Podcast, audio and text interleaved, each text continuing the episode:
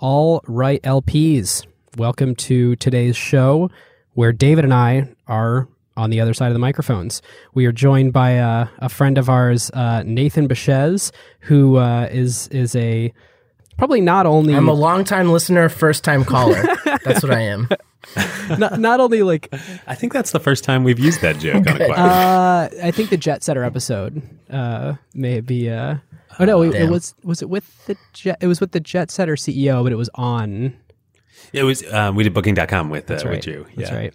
Nathan is like not only probably one of the most, uh, I'd say, like qualified to interview us, um, but also uh, just a super fun personality. And so I'm excited to have you here in the mix. And so I'll introduce you, and then I'll turn over the host reins and uh, sit back and relax. If that sounds good. That's great. All right, so Nathan uh, most recently has been writing a business strategy newsletter called Divinations. When he launched it a few weeks ago, uh, he and I were talking, and he said, "Hey, what do you think about one of the early posts being sort of what's the what is the business behind acquired and the the strategy of why you guys are doing and what you're doing and how you do it?" And so Nathan uh, was kind enough to to interview us in that format and publish it a few weeks ago. And we thought, hey, it'd be cool to kind of do a deeper dive and a follow up as an LP episode. And Nathan, of course, is a founder before that and a great product person, and, and now um, also a great uh, you know strategy thinker, writer. Nathan, you play a lot in sort of these like tech content tie ups or, or amalgamations. How do you describe the sort of businesses that you're drawn to? Yeah, I would definitely say the general theme is like people trying to build things that that kind of utilize the internet to make people smarter or to help people make themselves smarter. So like Gimlet Media is one place I worked and and I've learned a lot from from what they do and and just it was amazing to kind of get to go in the office every day and be, work with such like creative people building such cool stuff. I started a company called Hardbound that had a new like sort of visual tappable format for reading on mobile and that was a lot of fun. We had stories like what is fire or like explaining disruptive innovation, which was like a kind of a precursor to divinations. And the format was sort of like Snapchat stories before Snapchat stories. I mean, it was the first sort of like vertical, tappable storytelling mobile experience.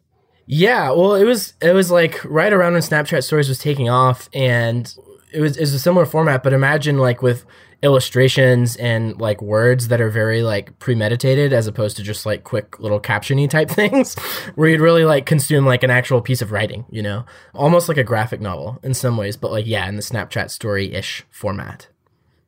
That's cool. Yeah. That's really cool. All right, well, listeners, before I turn it over to Nathan, if you do want to sign up for Divinations, I know Nathan's got a, a special discount code for um, for listeners to the LP show. So, Nathan, how do they how do they get access if they're interested? I do. So you can sign up for free to read like the free interviews at divinations.substack.com. But if you're curious about the kind of paywalled stuff, which is the more in-depth explainers of ideas in business, like we explore trade-offs in one really deep kind of recent post, that kind of stuff, you can go to divinations.substack.com slash acquired. And there you get 50% off your first year. So it's just for you. All right, let's do it.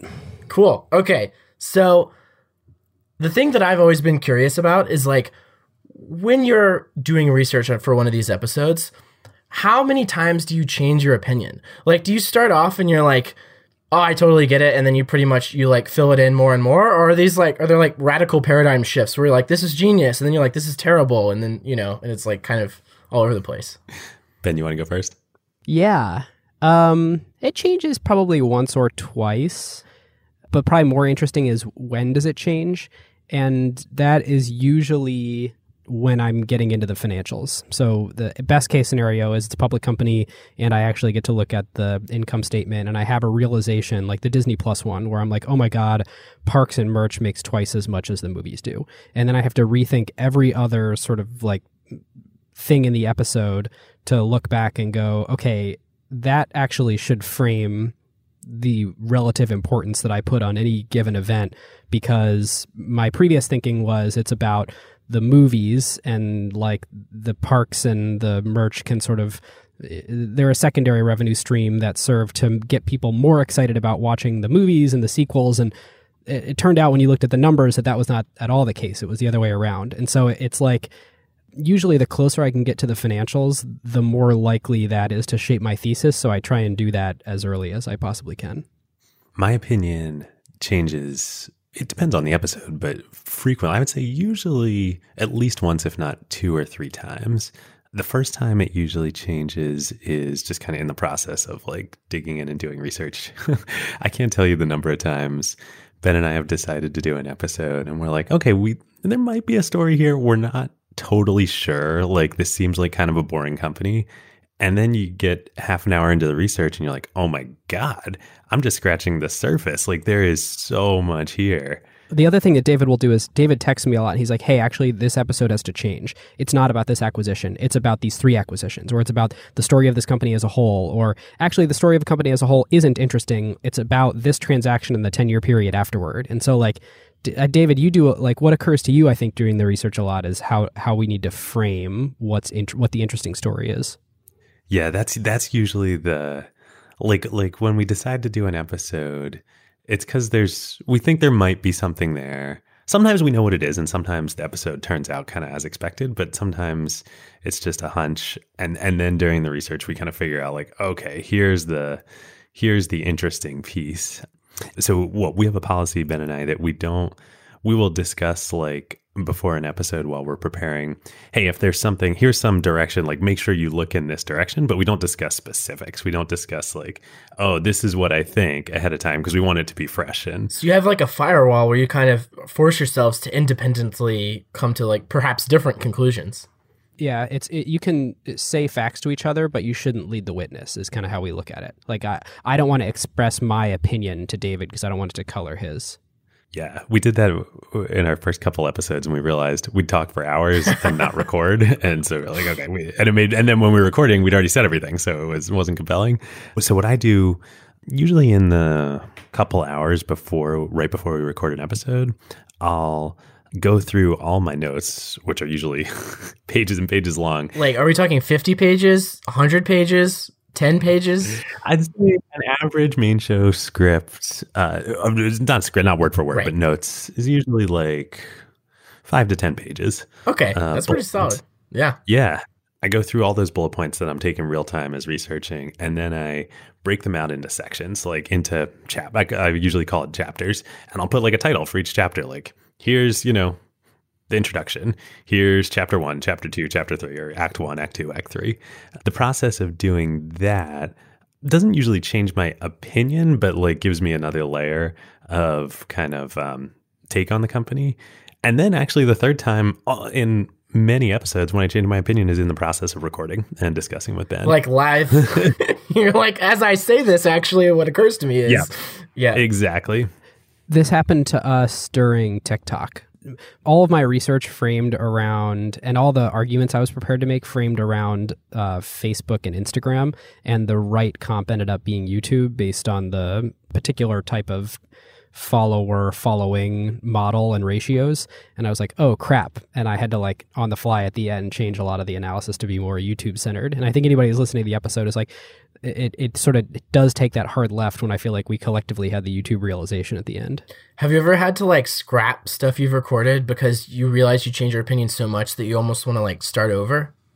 Not for that reason, but we have scrapped stuff we've recorded because it wasn't good. How did you know it wasn't good? I mean, because it's got to be hard to just throw away something once you've, you know. Yeah, it's super hard.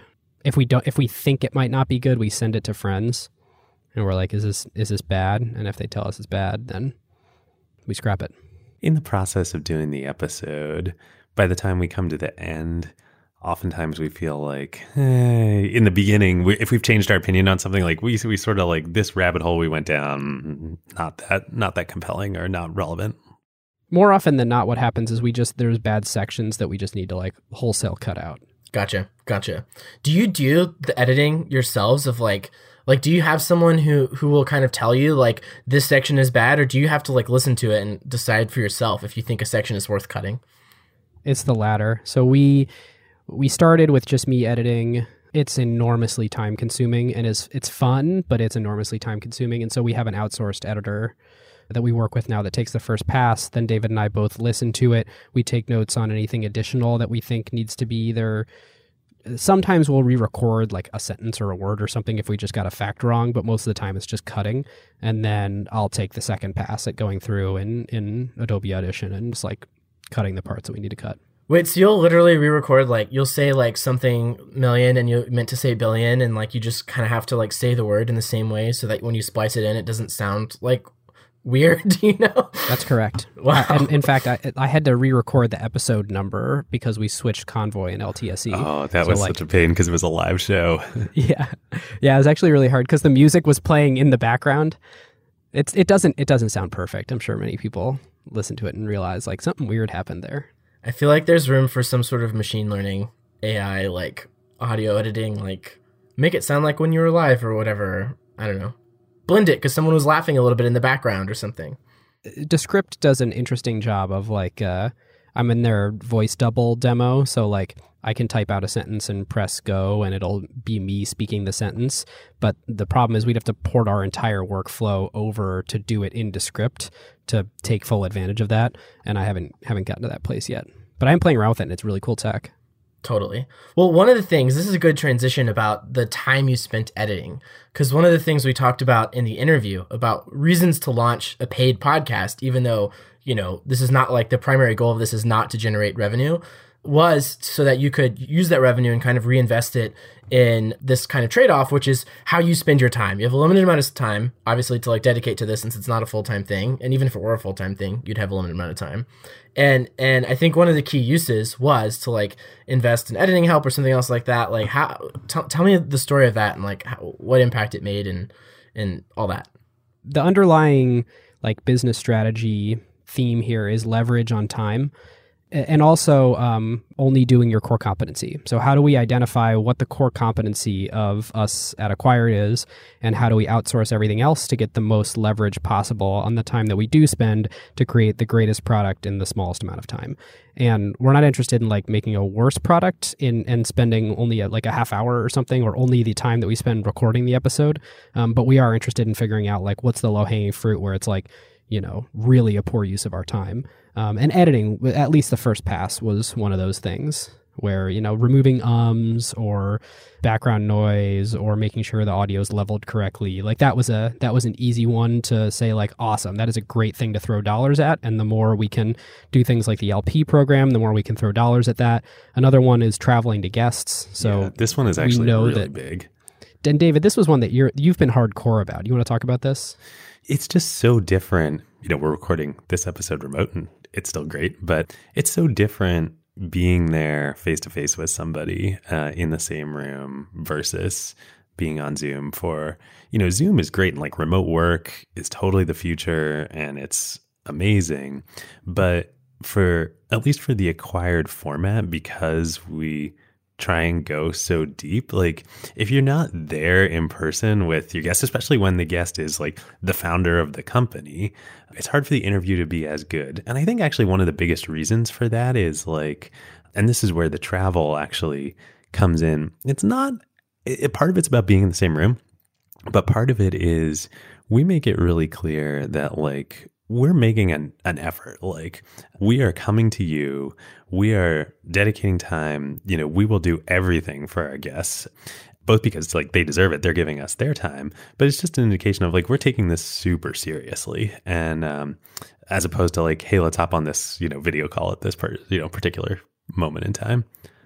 Yeah, and a lot of times with with guests too, like we don't know them. Like this is going smoothly, Nathan, because like we've hung out, we've gotten drinks. Like you know, we spent a tumultuous weekend in North Carolina or in We're not uh, going to talk New about Orleans. the roof of, Yeah. of New Orleans and that Ace Hotel. Yeah, um, but like most of the time, we've we've had a prep call with them, maybe, or maybe it's just like their EA has coordinated it, and we got a, a nice intro from somebody. But like we don't have a deep personal relationship, and so there's a trust building exercise that has to happen. That you know, for anyone who who has ever pitched for investment over over a video call for the first time, you know, it's a lot harder to to build that sort of human relationship over video call. So yeah, that we, we viewed that as another like no brainer way to to spend dollars. Um, is you know plane tickets and making sure to show up for our guests. And then when we thought about it more, it was just like the leverage on that is great. So we de- deeper relationship with these guests who are amazing people and have done amazing things for you know we've done amazing things with them on the show, outside of the show, in our day jobs. Um, you know, and then usually they live in like really interesting places with other interesting companies and founders and things going on. And so we get great networking and business meetings. We get to meet our fans in the cities we go to. Um, it's perfect. The place where we haven't thrown dollars, which we could and have had uh, many talented business school student email us and ask about this, is uh, like research help. I kind of like the idea. I'm more enamored with it than David is, but David's quick to point out, and I think he's right, that it's part of our core competency and like that's not the thing to outsource and that's not the thing to take away from from something that's currently working which to date 100% of the the research and and prep and script and all that is us But Ben, I'd love you to make the case for why you should have these talented MBA students help you because it could be awesome, right? I want to have this fight right now. Well, so the reason uh, the reason I both want that and think David is right is because he's the one that does more research. I'm not the one that is like feeling the neither the pain nor the gratification and reward of like laying out the narrative. The thing that I do much more of is like trying to uh, have a modern day financial understanding of the company and frame option forward and what the financial impact of those things will be. I don't think David or I necessarily knew that these were the roles we would take, but this is sort of where we both gravitated over the course of doing the show. And so for me, I'm like, oh, wouldn't be that big a deal and would save David some time and would give me, you know, an advance copy of of the the way this story is going to be told and great, like that sounds great to me. And for David, it's like, are you kidding me? That's what makes the show good. and and it's like, it, it, I think it makes a lot of sense that this is why I haven't pushed on it at all. well, for the record, I'm totally open to it, especially if like we're having a discussion live, real time. I love this for like the financial piece, especially. Honestly, that's probably where we should have an analyst. Yeah, that would be that would be great. I, I, think for me, my perspective, I'm not at all against help on research. I do think it's super important for for me, at least in my prep. I don't think acquired would work, or at least I wouldn't be able to, however well I show up on episodes, to show up that well if I just like rolled in 20 minutes before, read through the script, and was like, okay, yeah. let's do this. You know, um, it's not like have you seen the morning show, the, like on Apple TV, where yeah, they, yeah. it's like the teleprompter comes on, it's like, you know, they just go. Yeah, it's kind of like the SportsCenter anchors, you know, right, like yeah, they write their own scripts, right? Like, yeah, yeah, totally. Well, listeners, this is the perfect opportunity to introduce a new sponsor here on ACQ2, Quartr. Their new product, Quartr Pro, launched about a year ago and is already adopted by several Fortune 500 companies and some of the world's largest hedge funds and equity research departments. Yeah, this research platform is transforming the way qualitative public market research is conducted. Here's how Quartr Pro works you can get every piece of first party information from public companies all in one single place. That's live earnings calls with real time transcripts, company filings, slide decks, and more. Quartr Pro has built a world class user interface for this. Yep. Let's say you're an investor or a podcaster, and you've got the use case where you need to look up a company such as Novo Nordisk, Hermes, or Visa. You can open their platform and search guidance or market outlook. Quartr Pro then immediately identifies all instances where a company has historically mentioned and discussed these topics in all of their IR related communications. Or here's another pretty crazy thing they've done that's difficult to get anywhere else. You can actually search through literally every individual slide in Quartr's database, covering 9,000 public companies and millions of slides for any keyword mentioned based on Quartr's AI capabilities.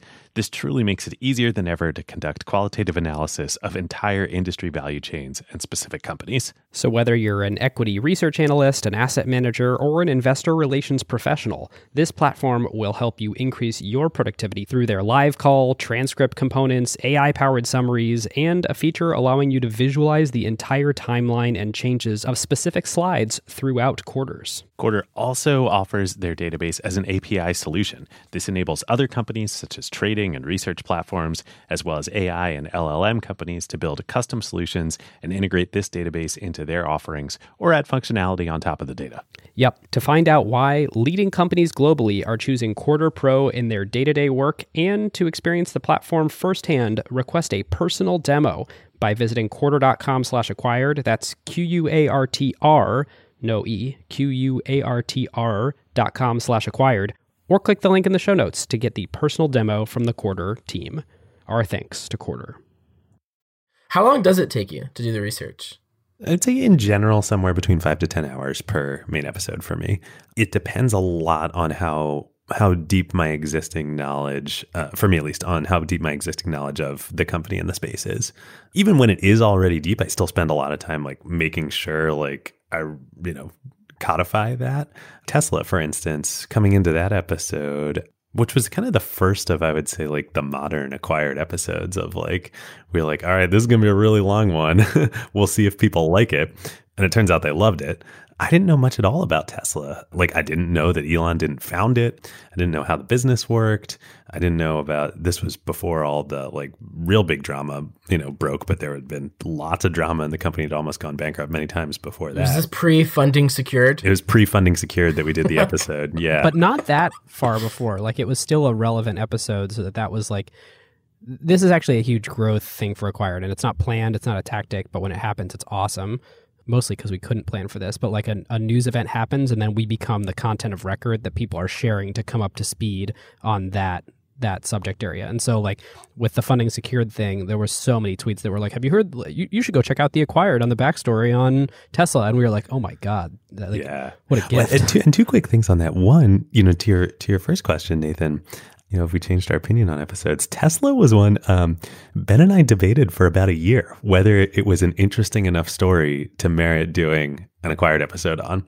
I mean, how crazy is that? Like, you know, it, fast forward to today, and you can hardly think of any more interesting story in tech, period.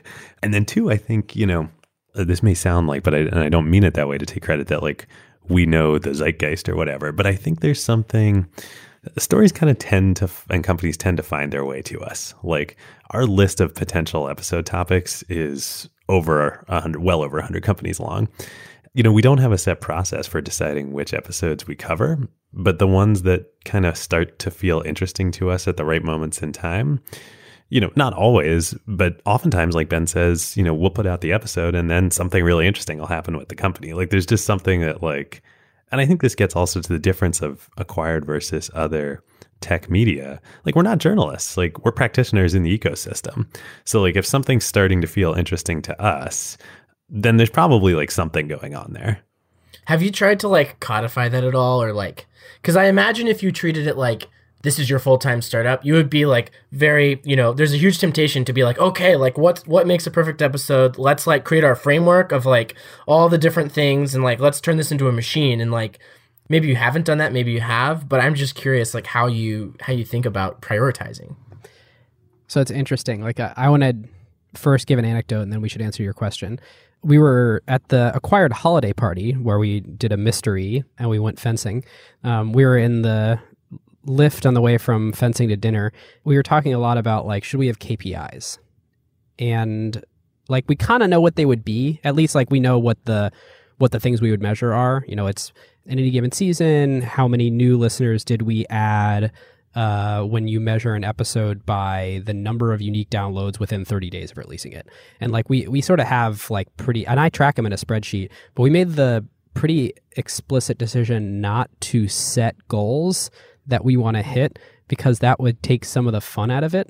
That would turn it into work. And we would then be focused on, like, well, what in our life do we have to sacrifice to hit this goal? Or what in the show do we have to sacrifice to hit this goal? Maybe we do a splashier episode that has a shallower story on a topic that's more likely to get clicks. And we're like, gosh, is that long term sacrificing for the show to hit this short term KPI that we thought was important? And so we were like, we have enough KPIs in the other aspect of our life. Like, let why don't acquired be a thing that like we measure the growth so we can feel what the drivers of growth are, but we don't set intentional goals that we want to hit and take some of the fun out of it.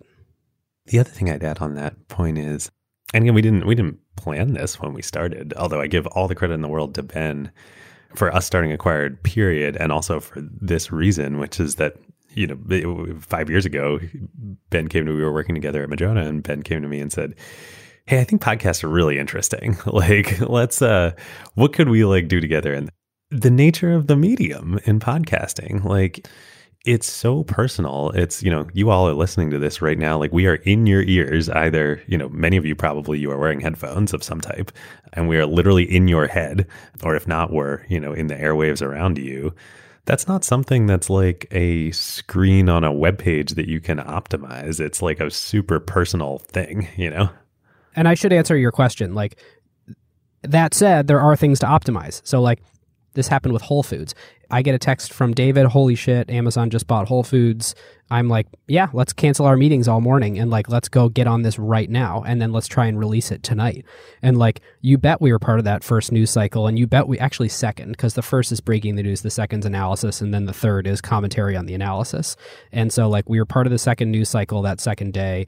That was a huge traffic bump. But it's worth knowing that that spike will get a lot of listens who are out sort of your outside of the ideal listener profile so they churn more quickly.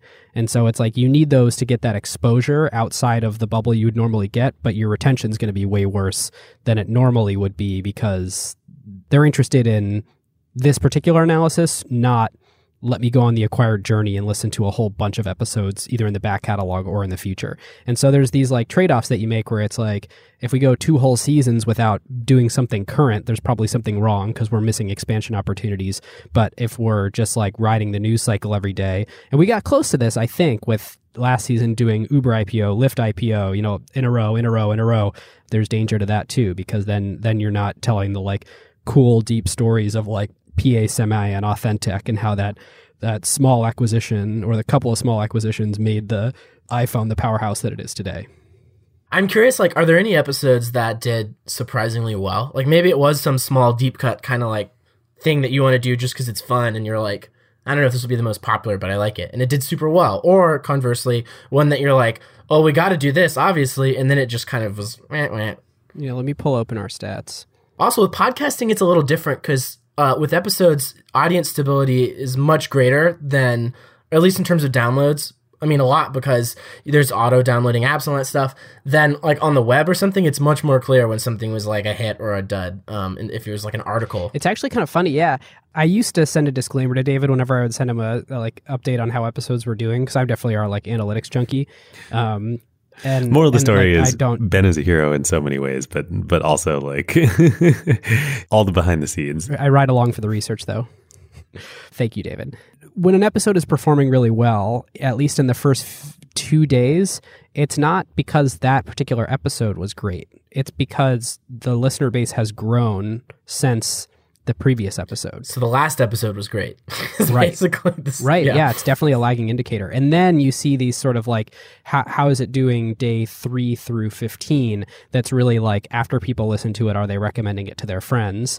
And then sometimes you'll even see a run between day 15 and day 30 where something catches a spike. And, and it's like, you know, maybe the second person it got recommended to is very influential on Twitter and decided to make a big hullabaloo about it. And so it's like very different than analytics and other mediums because as you as you said it's super the audience is sticky. I feel like there's such a huge opportunity for some enterprising podcast hosts to build much better analytics around this because at Gimlet we were constantly like like we had this crazy setup where we'd like get stuff exported into like Amazon S3 and then like I would screw around with it and like people would screw around with it in like Excel and then Excel would crash because it was too much data and like it was just terrible trying to like get signal out of it. And I feel like it's actually not ultimately that hard of a problem it's just first of all it's a it's immature and young as an industry and second of all it's just different than than like web analytics Yeah, and it's been relatively protected. Like you, the most important thing to note here is you can't execute arbitrary JavaScript on somebody listening to a podcast the way that you can to somebody loading a web page.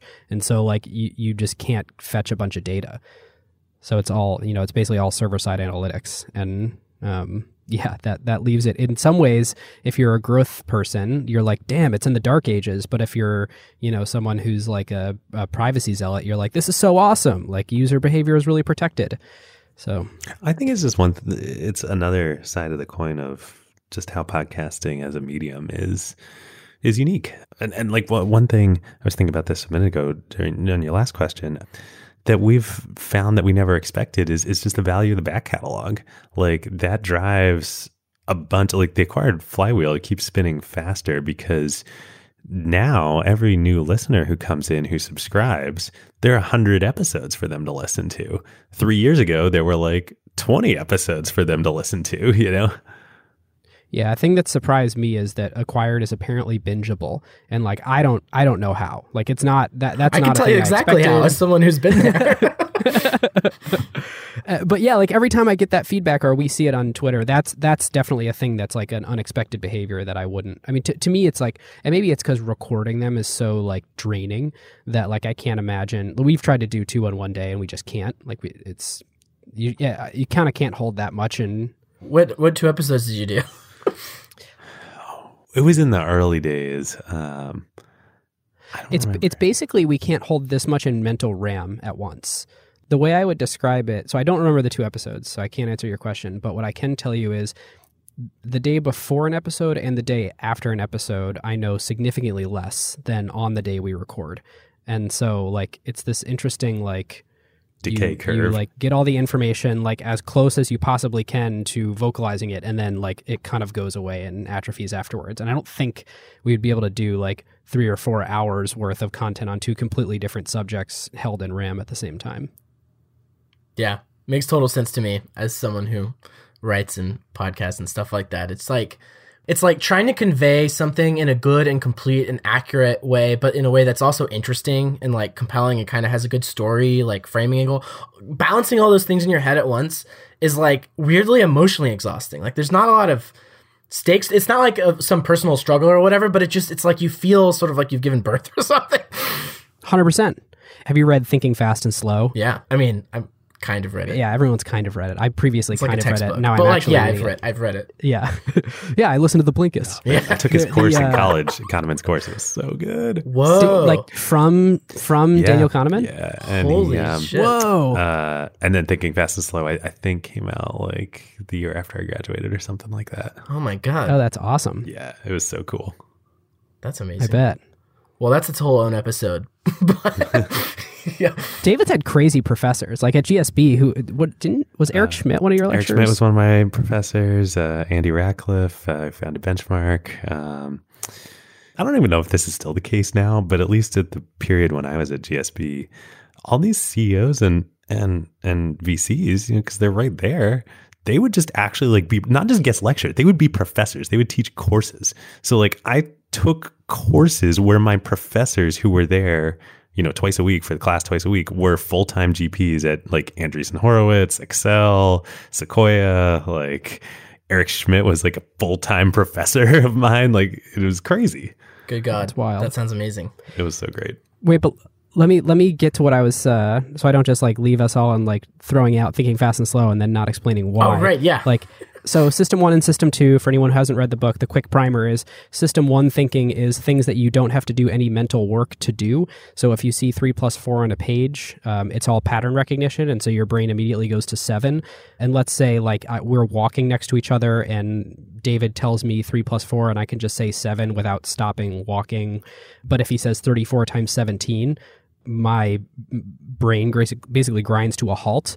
I have difficulty continuing to walk. My pupils dilate. If I'm doing the math actively, I probably can't actually respond or or even understand anything else that he's saying afterwards because I'm juggling these things in my head. So like uh, and that's system 2. And so the way that I would describe doing an acquired episode is like an hour and a half of not all system 2 thinking because like you would die but a lot of system 2 thinking and so you are sort of like emotionally and mentally exhausted afterwards and i notice like i think i have less willpower in the day after really good episodes like it's it's a it's a draining activity You know that study failed to replicate on willpower. You just it's your limiting belief, Ben. really Yeah, it's true. Ben, you have a fixed mindset. Yeah. Get out of here. No. That also Wait, if- that also failed to replicate though. Unfortunately. I'm not surprised. Not surprised. Yeah. Um, sorry, that's neither here nor there. no way wait you got to catch me up more later on that that failing to replicate Yeah, so Baumeister, the guy from I forget where he is a professor, but he wrote a book called Willpower, and like a lot of that, like there was the whole replication crisis that was like kind of peaking in psychology around like 2016, 17, and like mindset, you know, like the the marshmallow experiment, like all that kind of stuff, just didn't didn't replicate. Uh, it's kind of nuts. So psychology is in a very interesting state as a field right now. Um, but anyway, that's neither here nor all right i'm gonna stop reading the book then because it's all it must all be crap I think most I well, Nathan, you may know more than me, but I think most of Kahneman and Tversky's work replicates. I think they did. Yeah, that's actually. Yeah, I, I think I they're kind of like the ones that survived. Yeah, yeah. It's kind of cool. But anyway, so to bring it back to like your podcast and your process for creating episodes for the podcast, which is a draining one, and when you when you complete one, it's kind of tiresome. Like, what are some of the moments where you know you've published an episode and you thought like insane that was worth it? Like all all of the sort of stuff were there any kind of like peak moments of like best most like proud kind of experiences Yes, and I can tell you the ones that I didn't think were good that got very positive response. perfect i was kind of trying to bring it back to that but yeah yeah. One for me that definitely felt that way was Square. Like I definitely ended and just felt like we just really nailed the analysis. And there's other times where I don't feel that way. Like I honestly after TikTok, even though that episode did phenomenally well and, and gotten like nice feedback, I was like, oh my God, we needed to hit that YouTube thing earlier. It kind of felt like a mess because we didn't get there earlier. Should we re record it? There were parts we cut. Oh my God, I got back from a red eye flight. Uh, then yeah, and I wasn't, I didn't feel like I was all the way there. So sometimes they, they surprise you.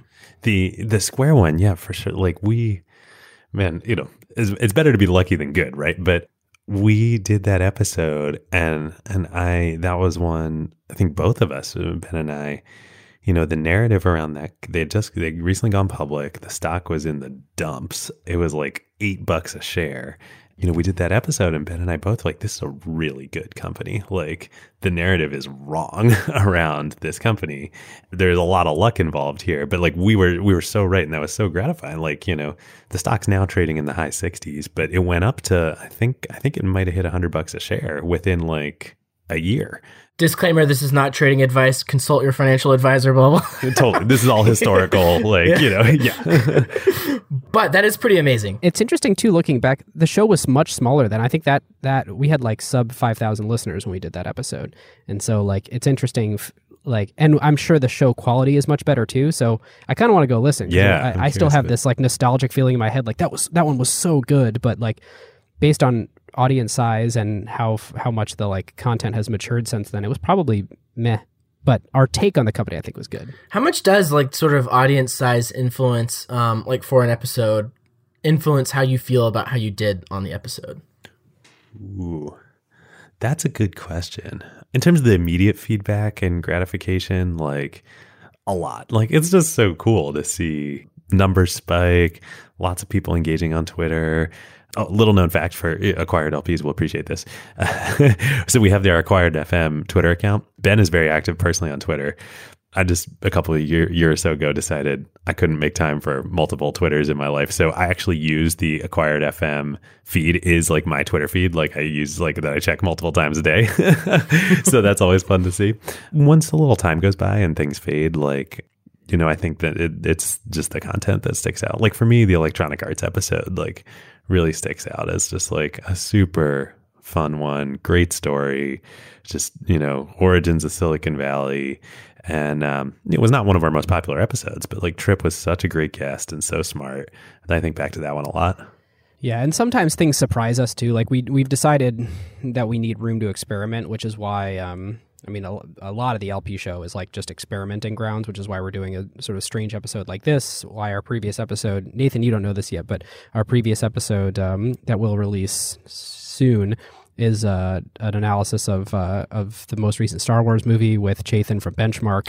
so like we're we're like really trying to experiment because we're acknowledging that like we don't know what will actually work. You're talking about like the Empire's flywheel or like what? No, it has almost no business oh, analysis. okay. Like we actually Some, but- accidentally got there at the end. Yeah. yeah. J- Chetan is like really a Star Wars nerd. Like it's awesome. That's amazing. Yeah. I felt among friends. Another one that surprised us was we decided to release the superhuman episode as a main a main show episode instead of a LP episode. And I think that one did the best out of the entire season. And that was a season that had Lyft, I think it was right up there with Uber, you know, some big IPOs. And that was just like it, it was a strange episode. We didn't really tell the whole story of Superhuman. We didn't do grading. We didn't do the our, our standard format. It was still a private company. It's a private, relatively small company. It's a product that not only is like hot and buzzy right now, but I, I think Rahul not only is he a really compelling communicator, but he's got these amazing frameworks. And I think there's been so many people that are just like, oh my God, like I I, I need to reference that and people have written blog posts referencing the episode and so that was another indicator for us too of like huh maybe more sort of like frameworks that are really well communicated with clear examples of when they worked and when they didn't work that that might be might be something interesting too Do you ever worry like when you're planning out an episode whether it's going to be too nerdy? Like, do you worry about the balance between going all the way as deep as you may want to go versus making it interesting to like kind of wider set of people? That's interesting. I'm, I'm curious what listeners think about that. Please write us with feedback or hit us up in the Slack um, if you have a view on this. I think in the early days we were worried about that, and we got some. I remember getting feedback of like, you know, show has a lot of potential. Like it's great, I enjoy it, but you guys use a lot of technical terms. Can you like make sure you take time to describe everything? But I do think though one of the reasons we've succeeded insofar as we have thus far is we embrace the the nitty gritty. So I don't think we're gonna shy away from that. Yeah, I don't think so either. I mean, we've thought about it as like that's a bridge we would cross if we ever actually saturated our market. Like right now, we have about 30,000 listeners. I suspect there's at least 200,000 listeners we could get to before we'd have to worry about like should we generalize the show a little bit more to make it more broadly applicable like you know the how i built this is of the world is probably the bet that's that's like the mass market comp for acquired. And that that I think they get about a million ish downloads. we don't know for sure but close to a million. And so yeah th- i think that's a bridge we would cross if if we ever felt like we were actually saturating. I don't really know how we would know if we were saturating or like at some point we would see growth plateau and be, we'd be like why? And then we'd hypothetically say like oh we think it's plateauing and then maybe we change the content. But i also i mean that's not really it's not it's not it's not really the show we want to do so i think we'll just keep doing the show we want to do and then uh, trust or hope that the audience is big enough Totally.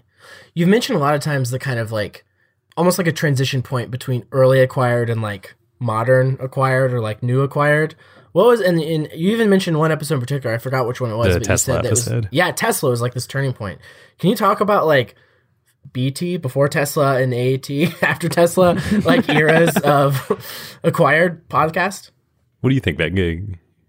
Uh, so I don't segment them that much in my head. I mean, one thing I know for sure is like in the first at least 10 episodes, history and facts basically just meant telling like the deal size. And like like then David really like grew into his own and was like, "Ooh, I can really be a storyteller here." and uh, so that that was a big turning point.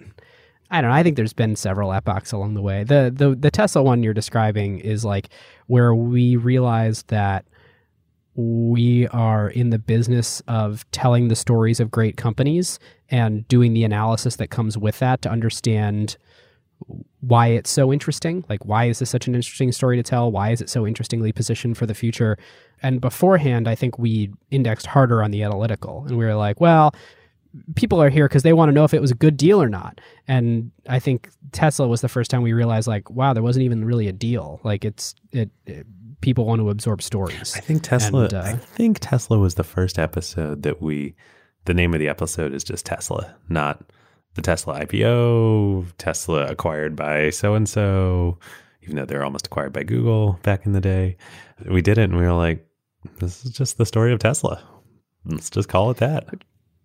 Which is so interesting because that was uh, let's see six months ago 12 months ago. It was about 18 months ago. So that was two and a half years into acquired is when we like found that out. And so sometimes like it just takes a really long time to figure out what market you're in or like why your product is resonant uh, and especially in the content business i think you know, fortunately since it was a passion project even though it wasn't like exponential growth we just kept doing it for a while but it's sort of like taken a while for us to figure out why why people like the show even though we asked them the whole time Yeah, I mean, tell me more about that. So, yeah, I would guess like maybe six episodes in or whatever, like you'd at least be talking to friends and like whatever. You'd have some you'd have some feedback, but you know that was like a year and a half or whatever, maybe before you feel like you made this discovery. And it's also a common thing, I think, for for people building software or anything is it's just really hard to interpret feedback and to kind of like get a lens that feels like it sort of clicks where you like understand what you're doing in a way that that deeply resonates and, and a lot of people never get there what like did you learn any lessons about how to interpret feedback, or is it just about doing a lot of cycles of iteration? And I don't know. Yeah, what'd you learn from that? Well, one thing we got really aggressive on was surveying. So we um and we we we created a really robust survey and we gave away AirPods and we gave away, you know, uh, we we really promoted it on the show. It was deep. I mean, the, it, there were questions of what's your least favorite part about the show, what's your favorite part, what was your favorite episode this season, what was your least favorite episode, and like really tried to like mine a lot of data out of that. And we had probably five or six qualitative fields. Also, what who you are listening, who you are, what you where you live, what you do, what industry you work in, what your job title. Like we learned so much from that. Like like a third of listeners are founders, are or have been founders of some type, and of the seventy percent who seventy or sixty seven percent who aren't, almost everybody aspires to be one someday, and like we, you know, I think if we thought about it, we would have thought, oh yeah, founders that would probably be our, but like then we're like, oh wow, no, founders and aspiring founders are like our core audience. Yeah, and I, I wish I could tell you like there's a really good methodology to analyze these survey results, but like the way uh, maybe David did something more sophisticated, but my belief on this has always been if you really immerse yourself in the data and you really just like live in it and try and transform it a bunch of different times, then th- insights occur to you. And so like I probably spent 8 hours over the course of several days like putting on music, putting on my headphones, just like reading survey responses. When something looked particularly interesting to me, copying it into another document, trying to categorize some of them. So I'm like, this is feedback related to storytelling. This is feedback related to, and, and trying to code it a little bit. And it's like, just by manipulating the the responses enough times and sort of knowing like oh yeah i remember seeing that feedback that was tied to this person who also said this we had 500 responses but we were able to like this is the same way I feel about our analytics data. Like I, I, have eight tabs in a spreadsheet. They all are tracking slightly different things. I understand how to like draw the correlations that aren't showing up on the page. They're sort of just like in your subconscious while you're going through transforming the data. And like I think that's a under cherished thing, especially in a world where everybody wants a framework that you can just run anything through and it'll be successful every time. It's like just take the time and immerse yourself in the feedback and immerse yourself in the data and stew in it so many things from this incredible journey, you know, so far that we're hopefully still at the beginning out of doing acquired. Um, but one thing that just so sticks with me is from the Kara Swisher episode. That was one that surprised us didn't perform stats as well as we thought it would. But you know, and and I haven't listened to it in a while, so I don't know the quality of the episode as a whole. But she said at some point on it, like, if you do the work, no one can touch you.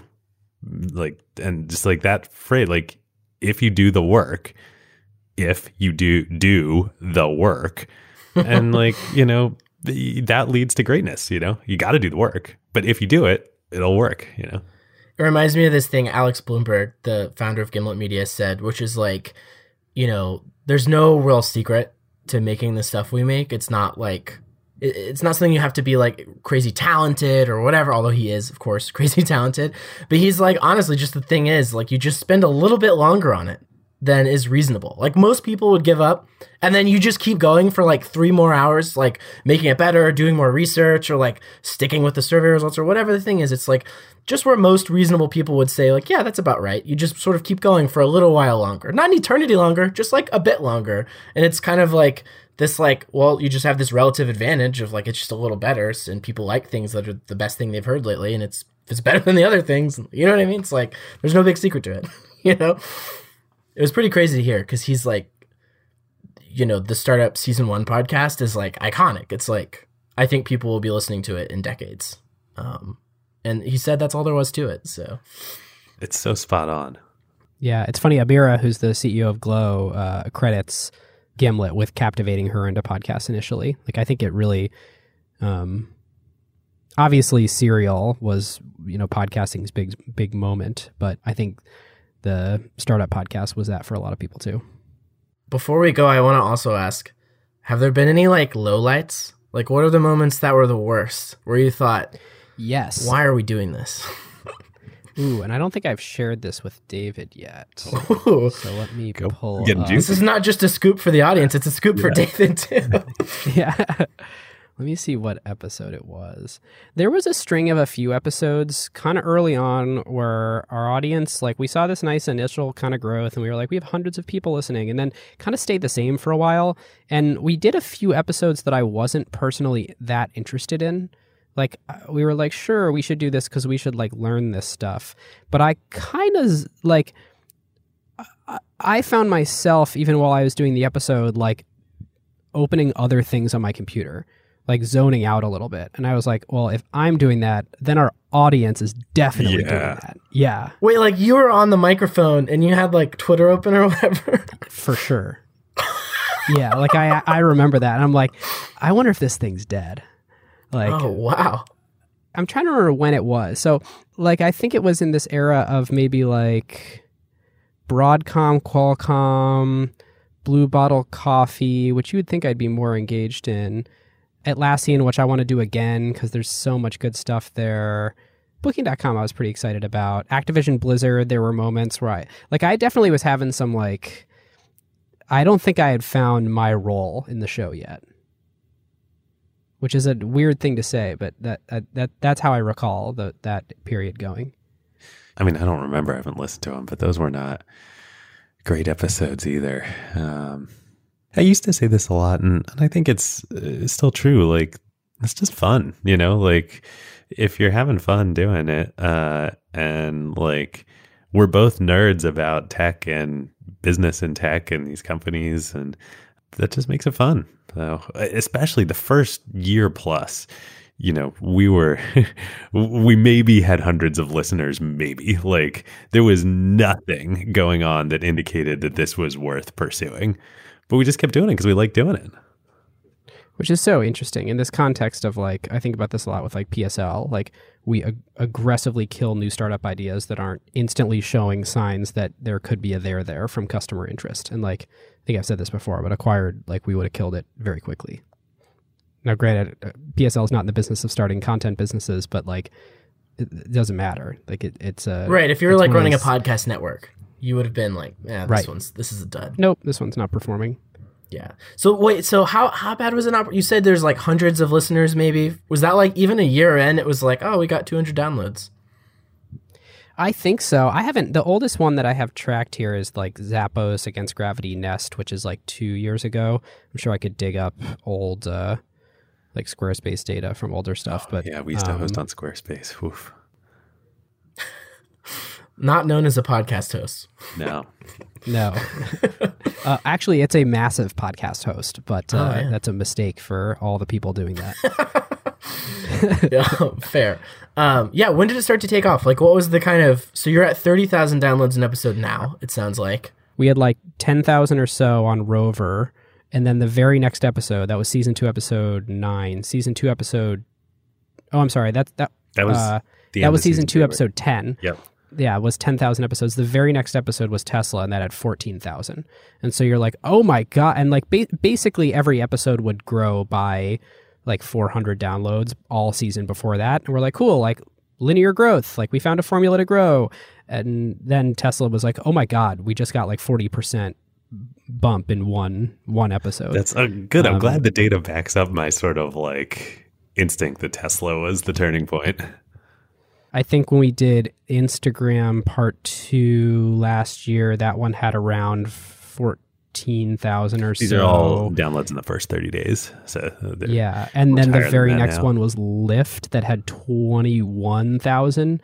And so, like, sometimes you just get these insane spikes. And, like, obviously, because both Tesla and eight months later, Instagram were both 14,000, like, there's a bunch of variants and there's ups and downs in the middle.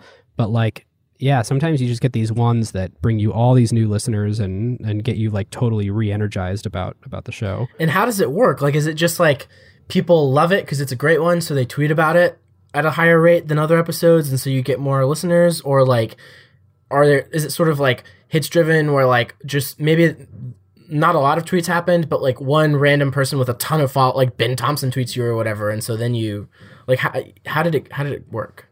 I mean, it's some of both. Like it's it's exactly what I was talking about earlier, where like there's always the spike and then there's always the flight, and the people that, that that there's some staying power from the people that stuck around from the spike, and you just have to know that like eh, you know when we get that Lyft episode and like boom suddenly we're up at 21,000 it doesn't mean like great we're going to be 21,000 that's a new floor from here on out although actually that season we, was that actually was true that, Yeah. that was a, that was awesome I feel like though, whenever we, I don't know if you feel the same, Ben, but whenever we hit those spikes, I feel like okay, that's the like we've hit that peak on the mountain top, you know, on the mountain.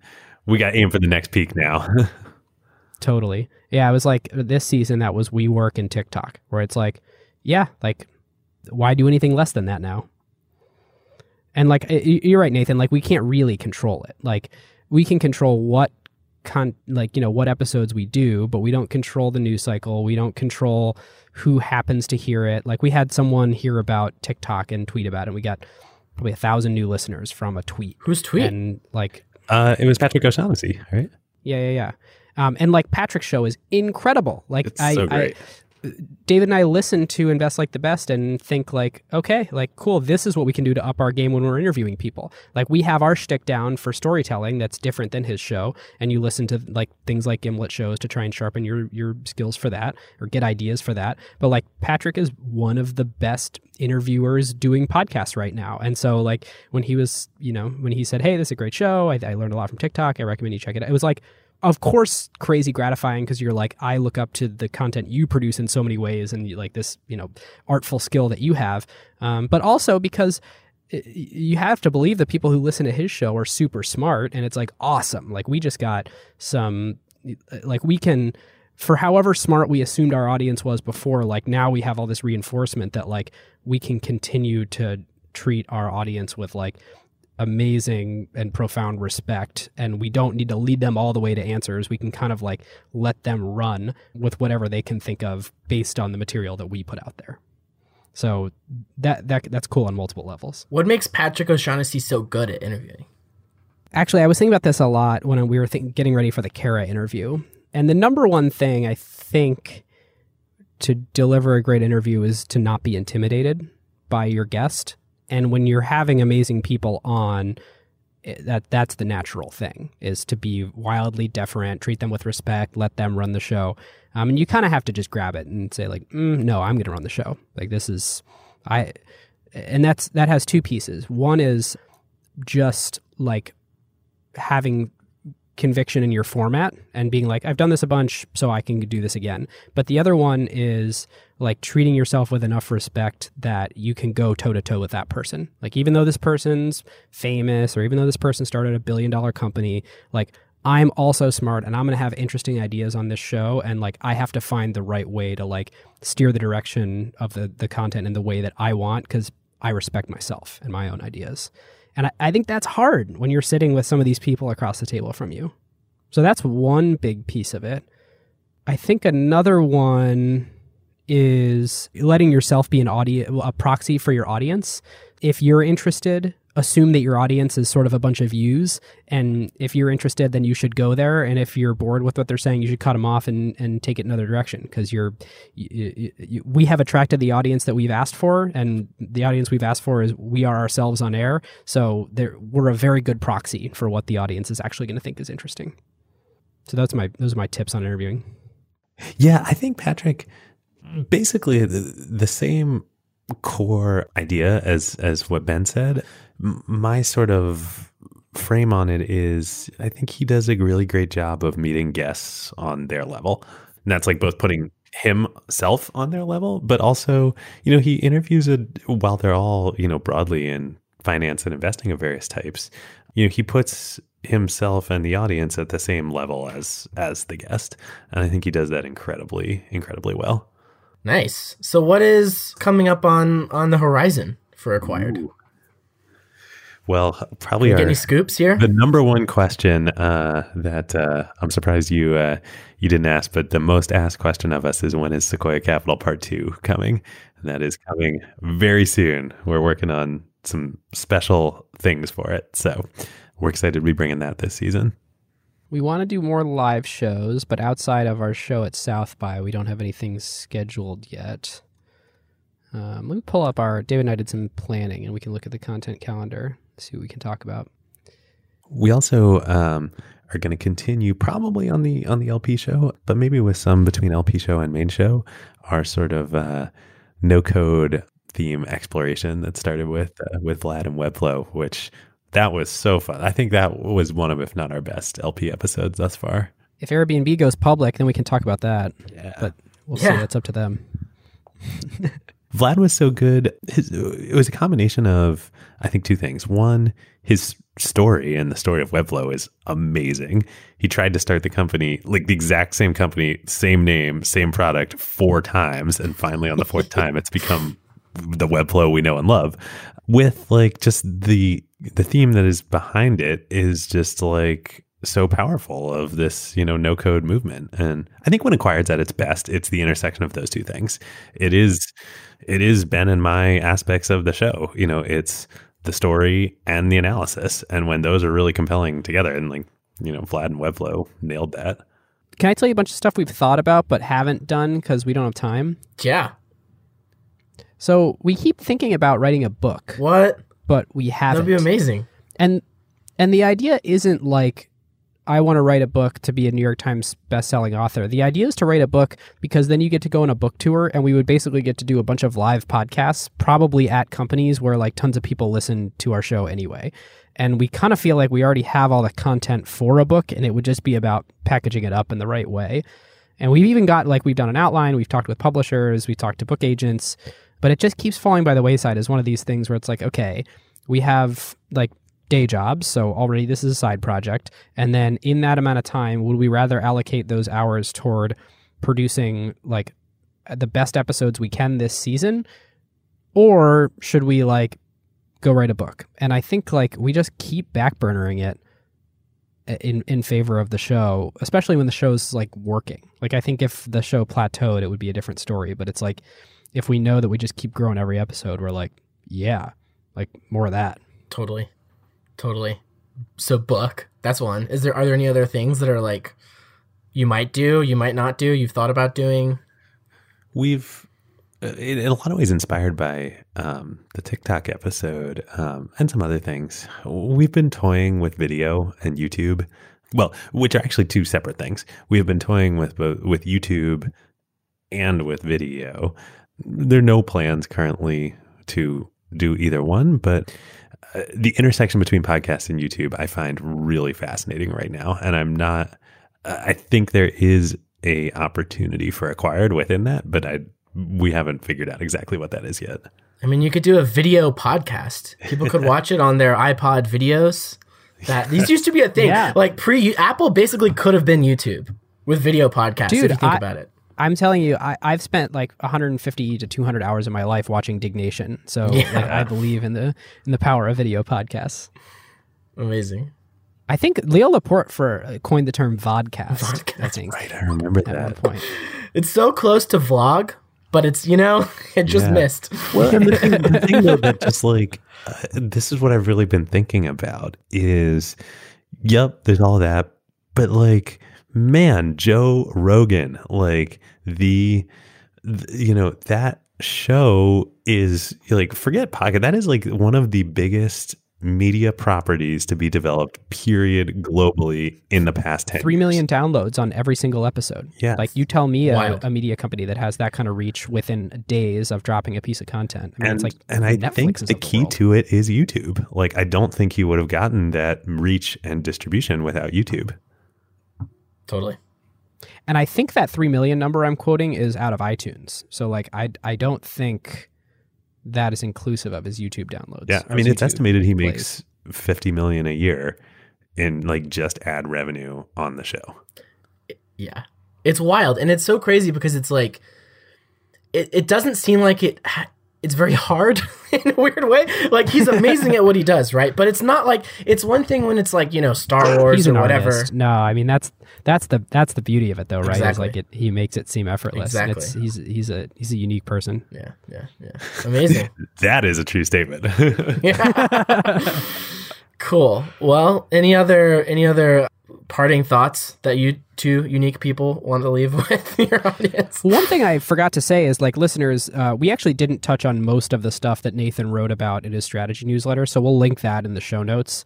It kind of goes through like how we think about the LP show, how it fits into the puzzle of acquired, how we think about monetization, like where we decide to deploy those dollars, um, what our goals are with the show, what our non like. There's a lot of good stuff there that didn't need to be repeated. I think on the show, so I'm glad we didn't. Um, but if you're interested in that, you should definitely check it out on on Divinations. Really well done. You guys are. Wow, thank you. You are you are very good at what you do. And let me Thank yeah, you. let me let me talk about the format for that because I thought that was interesting. So we spent an hour and a half on a call like this, and you recorded it, and then you went back through later and turned a bunch of like pretty incoherent rambling into a really tight, like well edited piece. So I'm curious, like, just give us 60 seconds on like what does that creative process look like for you? Well, first of all, it wasn't that incoherent. it was just. but yeah, no, totally. I mean, um, it's interesting because the way that people talk is really different than the way than than what feels good to read, right? Um, like if you look at any transcript, it just feels really dumb, even though if you were to listen to it, it feels really smart. Essentially, it's like converting it, right? It's like I mean, it's like dictation, right? Almost like you're kind of like dictating the post to me is the way that I think about it. But but I can like kind of bring it out of you by asking you a bunch of questions as opposed to you just like having to come up with it on your own. The reason we do it is just because like honestly, um, my really good friend Dan Shipper started doing a Substack that has sort of a similar style, and he found that that style worked really well for him. And he was like, "You should try it." So I was like, "Okay, I'll try it." I think it works pretty well. It's pretty cool because I think writing is just it's really hard. It's very painful. And there's a lot of people that have, you know, amazing insights and stories that I think would travel further if they were in written form on the internet. And you know especially when you pair that with email distribution. And so there's some there's some work there. There's some friction to the conversion. But like if i take that on then my newsletter can be like that much better because it's this thing that's not just my ideas it's it's all the smart people like you who like can share your stories and experiences and i kind of just wanted to get out of the way you know? Like i almost was like well i just can't possibly do this on a regular basis if i have to be the the source of all of the you know uh, of the stuff um, and so, I mean, I'm sure you all feel the same way of like the, the supply chain for you is like, there are these fascinating companies out in the world that you can do research on. And so it's like standing on the shoulders of giants of like, you can read all the interesting analysis that's been written and like synthesize it and, and paint a picture of it in, in a conversation in a way that's super compelling. And, and you can apply this sort of unique transformation to it, but it's not like it's coming from nowhere. So same, I guess, same kind of principle for, for the newsletter. Well, and I think you hit on something really interesting there that I've I've thought for a while, but too is um that's part of what makes podcasts so compelling is the Venn diagram overlap between people with compelling stories and thoughts to share and people who enjoy writing and are good writers is quite small, you know?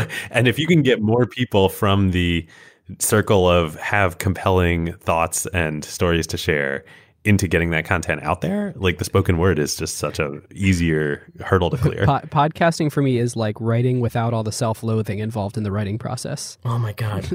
yeah. Seriously, cuz I mean like I I recently tweeted like uh like amount of times I check Twitter by activity, like a little fake graph where it's like yeah. I didn't even put podcasting on the on as like a potential option because I don't check it at all while I'm like having a podcast conversation. But like, you know, programming, it's like not very much. Designing, maybe like a little bit more. Writing is like off the scale. I'm checking Twitter all the time because it's so Yeah. agonizing. Um, and I'm getting a little better at it, but I've been tweeting about writing a lot because it's like I've started to do it more lately, obviously, and it's it's hard. Yeah. It's so hard. You got, you got to find other writers to commiserate with, which actually I'm sure that's probably why you're doing this thing with Dan. With Dan, you yeah. each other. That's cool. Yeah. Awesome. Well, thank you so much, Nathan. Thank you. This has been so much fun. Maybe we'll do it again in like, you know, a year or two years or whatever. We can make like a, you know, New Year's tradition of it or whatever. I'm going to hold you to it. That's my, so I suckered you into it now. I get to become What's a your Twitter guest. handle for pe- for people who want to? I'm just like talking right over you here. Oh, who sure, who yeah. want to find you? Uh, so Twitter handle is N B A S H A W in Bashaw, um, which is actually my old last name. I merged last names with my wife, so now it's Baschez. She was Sanchez, I was Bashaw, now we're Baschez. But um, anyway, I haven't like changed the actual handle yet because that feels complicated and hard. But if you search for Nathan Baschez, that also works too. It's it's NBA Shaw. Like I Yeah, don't know, exactly. you're some guy named Shaw who plays basketball. I get a lot of like NBA spam tweets sometimes because people are like, anybody with NBA at the first three letters of their handle probably is a basketball fan. So- And uh, Uh, well, I sometime we'll go tit for tat on. I get a lot of um, uh, tweets about Gilbert Arenas, Gilbert, Arizona, and uh, uh, there's some Italian Gilbert that I, I don't know, but Oh, yeah, totally. it's, it's fun. It's great. Awesome. All right, Gilbert Arenas. Haven't thought of that name in a long time. yeah, we get less of that than we used to. Cool. well, thank you so much for having me. This has been this has been a ton of fun. Ton of fun. Thanks, Nathan.